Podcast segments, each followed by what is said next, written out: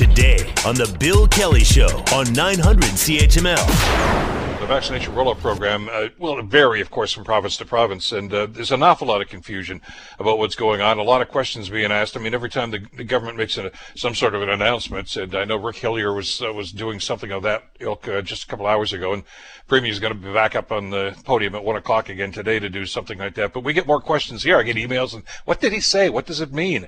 Uh, especially now because uh, we know that many in the next priority group, those 80 and older, are wondering how they're going to be able to arrange for a shot once it becomes available.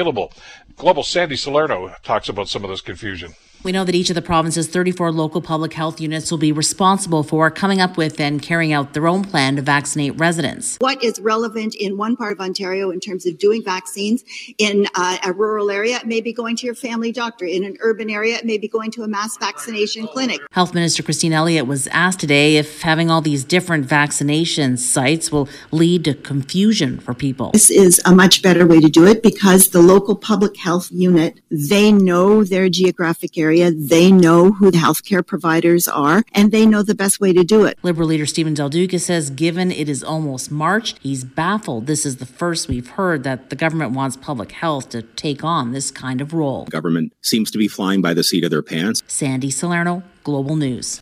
Well, to that point, there was a, a fascinating op-ed piece in the Toronto Star the other day. Uh, it's titled "Ontario's Vaccine Rollout Confusion is a Deliberate Political Tactic." Uh, the author is uh, Dr. Michelle Cohen, who is a, a, physician in Brighton, Ontario, and also an assistant professor in the Department of Family Medicine at Queen's University. Uh, doctor, thank you so much. I'm glad you could join us today. Thanks for having me. Very timely, a uh, very thought-provoking piece, and I think you, have nailed an awful lot of the concerns that a lot of us are having these days about what mixed messaging and and uh, some accusations, of course, doctor, that maybe the government's changing their mind from time to time. But uh, there are those that, that I think would we agree with the, the, tone of the article that you wrote here that uh, that maybe this is this is done on purpose. Maybe this is the art of of, of distraction to try to confuse us. Uh, so because nobody seems to have any answers here. Yeah, absolutely. So I think there is an element to which the, the government is benefiting from this confusing messaging. So, you know, when I say that it's a tactic, I, I don't envision that the government is in a back room somewhere rubbing their hands together with glee, that they're putting out this misleading messaging for malicious purposes. But it takes a lot of effort to put out good messaging and to be clear and to have good communications and to give people good factual information in a crisis such as this.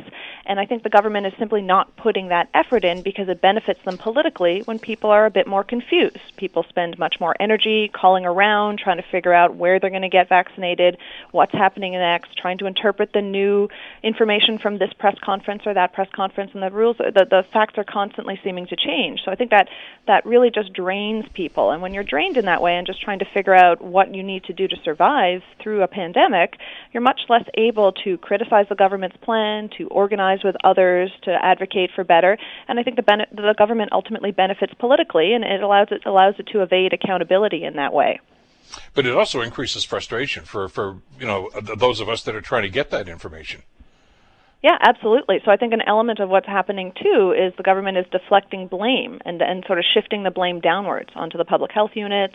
Um, I'm concerned, or my first reaction after I heard this announcement Friday afternoon was that family physicians were going to become the next target uh, to deflect blame because if people are calling around and the family doctor doesn't know anything and we're not able to book them in, then then that's going to be the next convenient target for the government to blame. And we've seen this government do that before when things don't go well um, when when their policies are not enacted well and they face criticism for the way that the pandemic's being handled, they start blaming the lab, they start blaming pharmacists, they start blaming uh, individuals who are not understanding their lockdown rules, um, businesses, small businesses, and, and I think family physicians are potentially the next target to, to deflect blame onto for, for people's frustration. Well, and you have, as you follow the lineage here too, I mean, oh, 10 days ago, 14 days ago, it was convenient for the government to blame the federal government because, hey, we don't have the vaccine. We're ready to go. We have a plan and we just don't have the product here. Uh, now it seems right. as if that flow has started again. And as you mentioned, they just decided late last week, well, okay, it's going to be the, the, the public health department responsibilities. In other words, you know, uh, okay, we can't blame the guys upstairs. So let's, let's, let's download this onto them now. That, that way it won't be our problem. Yeah, absolutely. I think any time that, and this applies to the federal government too, anytime there's sure. shifting of blame downwards or shifting of responsibility downwards, I think we should be very, very cynical uh, and unaware of the potential for shifting blame and deflecting blame. I, th- I think that's part of what's going on, absolutely, at, at both levels of government. Well, because when that happens, uh, you complain, you get angry at the first person that you can get your hands on, or the first person you can get on the phone, and invariably that's that's your doctor uh, or, the, or, somebody from public health. Uh, you're not going to get the premier on the phone. You're not going to get the prime minister on the phone. Uh, it's it's whoever you can access and say, "What's the matter? I can't get information." It's it's you know, even though it's not your fault, you're going to be the sounding board for this. Yeah, exactly. So that's why, as soon as this message was announced on Friday, or we, you know, mulled it over a little bit over the weekend, and I sent a message to my secretary saying, okay, when people call in on Monday, because inevitably people are going to call in, they've been told that they can call in, and that we're going to book them in. When people call in asking for vaccinations, I want you to give them our local MPP's number and tell them to call there, and that who need, that is the person who's going to handle their vaccine bookings, because we have not gotten any information whatsoever from the province about this. Well, that lack of communication has, has been a constant through this whole process, and it, it, it's frustrating to us, of course, in the media, trying to get that information so we can disseminate it off to the public, but it's not forthcoming. Uh, although what we do get, and I, you pointed this out in the piece, which I thought was very important, we do get bombast from the government. I mean, you know, the premier will come out there at his daily one o'clock things and, and talk about, you know, stats and, and you know, and trending measures that are going to make you fall off your chair because of these projections, mm-hmm. and uh, and you know, and, and and I'm thinking, oh my God, this is this is the world is coming to an end. And he says, but I'm not going to tell you about it for another three or four days. Well, was it not that important then? I mean, what messaging is that sending us? Yeah, absolutely. I, I think that's uh, both a sign of just their disorganization. I think they're they're not really um, prepared for what's going on, for what's happening, um, and I think it, it also they benefit from it. So I think they they recognize to some degree that they're putting out contradictory and, and confusing messaging. They're just kind of trying to get through the the media issue of the day or answer the challenge of the day and deflect blame if possible uh, you know and and then if whatever conflicting or confusing misinformation gets out there is uh, is ultimately the frontline providers uh, responsibility to, to clear up. So yeah, they they d- tell people to call this place, call that place, and and people, especially in small communities, they're going to be reaching out to their family doctor or other mm-hmm. community health uh, professionals as well, like pharmacists, home care providers, um, nurses. You know, we're the ones who are fielding these questions. And at least when it comes to family doctors, we have been asking the, both levels of government to communicate with us since December, since this vaccine first arrived. We've been asking for communication. We've been wanting to get involved in this vaccine rollout, and there has just been zero communication. So, you know, last week when we were told that after months of, of asking for communication and having none, that we are actually being given this responsibility with no information, that was very, very upsetting. So there were there were a lot of angry emails going around uh, amongst my colleagues and I over the weekend. It was very upsetting time. But in circumstances like that, as you say, what adds to the mix is the misinformation, and and it started with this government and other governments. It's not strictly an Ontario problem. I get that, mm-hmm. but you know, with the premier's assertion a couple of months ago that anybody that wants a test can get one. Well, that's not true in Ontario. Uh, and it never right, has exactly. been true in Ontario. But when people say that, and then they'll call your office, or they'll go to the pharmacy, and they'll say, "We can't do that for you. I'm sorry." This, is well, the premier said, "I saw it on TV, so it's got to be exactly. true." Exactly, exactly. So people, so I, I heard from a local colleague that uh, Monday morning, um, we, we had a snowstorm in this area on Monday. So Monday morning, there were people outside his clinic before the clinic opened, waiting to get in because they had been told that they could book their vaccines there or get their vaccines there, and they wanted more information. So you know, this mis- misinformation is forcing elderly patients out in a snowstorm in a pandemic to show up at their family doctor's office because they've been given misinformation that that's where they should go next. So this is causing actual harm, really endangering people by putting out misinformation like this. And and of course the people in the clinic are going to be the ones that take the heat for it. In other words, what do you mean I can't have my vaccination? What do you mean I can't book the right. time? Uh, they, you know, they don't, exactly. they don't, they don't extend that and say, well, that's what the government said. Uh, but you know, when you've got a, a bully pulpit like this, and right now, you know, they're the governing party, and one o'clock every afternoon, you know, like you can set your watch to it. You know, the premier's out there talking about these things, but the, the, the whole premise here that you've talked about, doctor, about lack of transparency and lack of information, has been a constant theme through this whole process. I mean, at, at both levels, frankly, because we really don't know. You know, they say we're consulting with the medical experts, and then I on this program, we'll have a, a whole series of medical experts that say, no, that's not what we should be doing. And we, I, right. maybe the close, the classic example of that was, of course, was the back to school program last September, which apparently they didn't even start working on until August. Uh, and they said, yeah, Sick Kids has given us all these recommendations. Well, they cherry picked. Uh, the, the ones that they thought they wanted to do. They did not take the program and embrace it. And they've done that with a number of other things too, but some very controversial things. And, you know, all we get is, well, our, our experts have told us. Well, who are they? And what did they say? You know, were there 10 doctors? Did nine of them disagree with you and one agree? Well, you know, we don't know any of this stuff.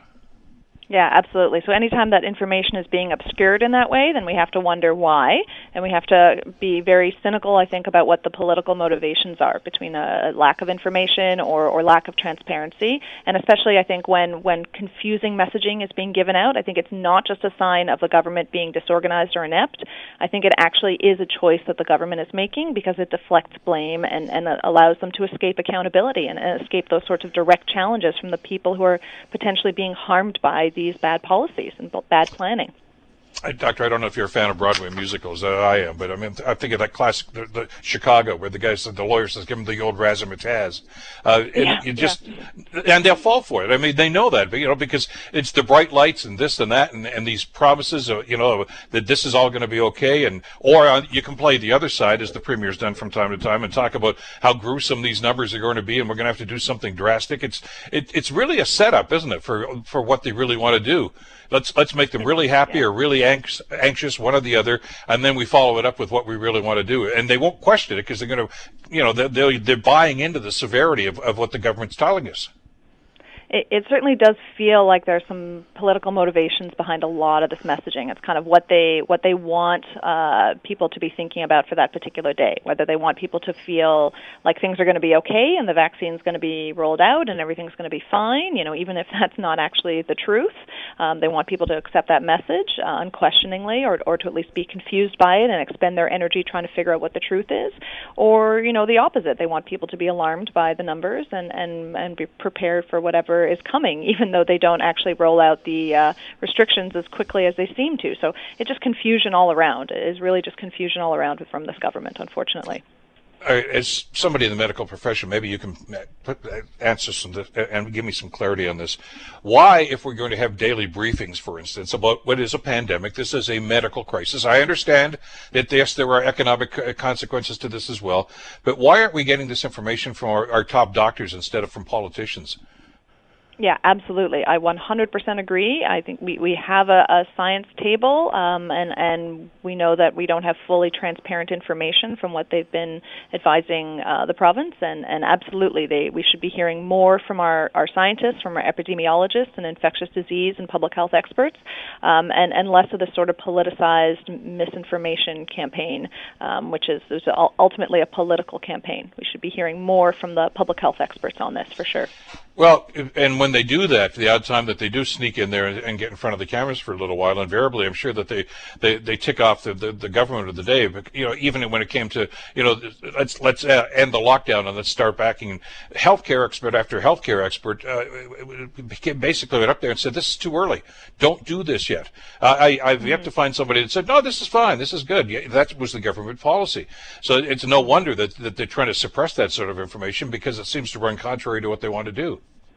Yeah, absolutely. They have their own plan, and I think to some degree we're not going to learn what that plan is, and maybe we'll learn, uh, you know, after the fact. At the end of the day, if there's any sort of audit or discussion, historical discussion about this whole period of time for our province. But but right now, transparency is a huge, huge problem, and I think they're they're trying to find, to some extent, um, motive, justifications for the decisions that they already want to make for for political reasons and I get frustrated, and I see because the downside of lack of transparency, of course, is is, is mistrust uh, about vaccines, about the efficacy of the vaccines, about the severity of the pandemic. I mean, when you speak in half truths, people do get cynical, which is why I think you're seeing a, this pushback so much about some of these things because they're not explaining what they're doing. But on the other hand, maybe they're doing that intentionally because they want us to be off guard.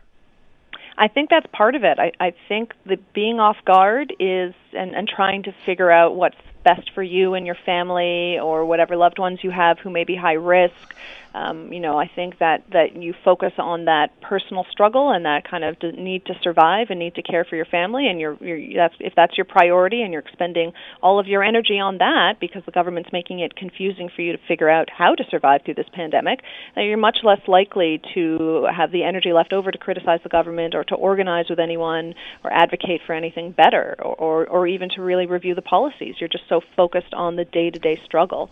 So I, I think that's where the government is benefiting from the, the lack of effort in, in clear and consistent messaging. Doctor, I understand that you know when this hit big and probably a lot bigger than a lot of people, including uh, government officials, would have anticipated. Uh, about a year ago now, when they had the first lockdown in the middle of March, uh, I understand the rush was on to try to find a vaccine, and, and thankfully it looks as if that's that's been a successful enterprise. Uh, and there was a, a, protocol that had to be developed. But don't you think at some point, and I'm talking about nine, ten months ago, not nine, ten days ago, somebody would have said, you know what, we should. They are going to find a vaccine. Shouldn't we develop a rollout for this? So that we have a plan yeah. to put in place. We don't have the product yet, but how are we going to do this? How are we going to vaccinate millions and millions of people in a short period Absolutely. of time? I, it just seems we, as if they're doing that. Yeah, they, they're doing yeah. this on the back of an envelope. Absolutely. Uh, we knew several months ago that vaccination was going to be a major strategy for getting us out of the pandemic. That was not something that we only discovered in the fall. We knew this months ago, uh, and that was a, a missed opportunity. I think we should have nationalized the vaccine strategy, so I think this, this should have been something that the federal government took more leadership on rather than simply acquiring the vaccine and then dumping it on the provinces to, to sort out. I think that leads to a lot of inequities across the country. Um, the plan should have been nationalized. There should have been uh, uh, with the community health providers um, that are on the front lines, that are seeing patients, that are in touch with patients and connected in the communities and in home care um, and in, in long term care. There should have been communication at that point, and a strategy could have been planned out at that point. And there didn't have to be any dates on it if we didn't know when the vaccine was mm-hmm. coming, but just to have that plan ready for when the vaccine arrived, that's the way it should have been done, in my opinion. But that's where the politics comes in again, and, and it becomes right. a turf war because anytime the prime minister even hinted at, at doing something at a national level, the premiers would push back and say healthcare is a, a provincial responsibility. Back off. Uh, and, mm. but on the other hand, there are tools that, that, that the, the, federal government could have used too, saying this is a national emergency and we're, we're going to take action yeah. on this. So uh, that's sadly that's in our rearview mirror right now. But it, it mm-hmm. it's it's important to understand this, which is why your op-ed piece I think was so important, Doctor, because we need to know how we got to where we are if we're going to try to fix this. Exactly. We need to know how we got here, and and we, we know that that this is a potential crisis that can happen at any time in the future. Um, we know that pandemics are a reality of a more globally connected world. So I, I think we're going to be doing a lot of analysis after this period to try to figure out what went wrong and what we could do better, and hopefully have a better plan for next time. You know, we we we sort of did a we we did a little bit of an analysis after SARS, and then a lot of those uh, ideas and strategies were not implemented when this pandemic came. So I, I'm hopeful that uh, we can at least put together a better strategy to be prepared for next time. Absolutely. Doctor, thank you so much for the time. Thank you for the piece in the star, and thanks for spending some time with us again today. Really appreciate it.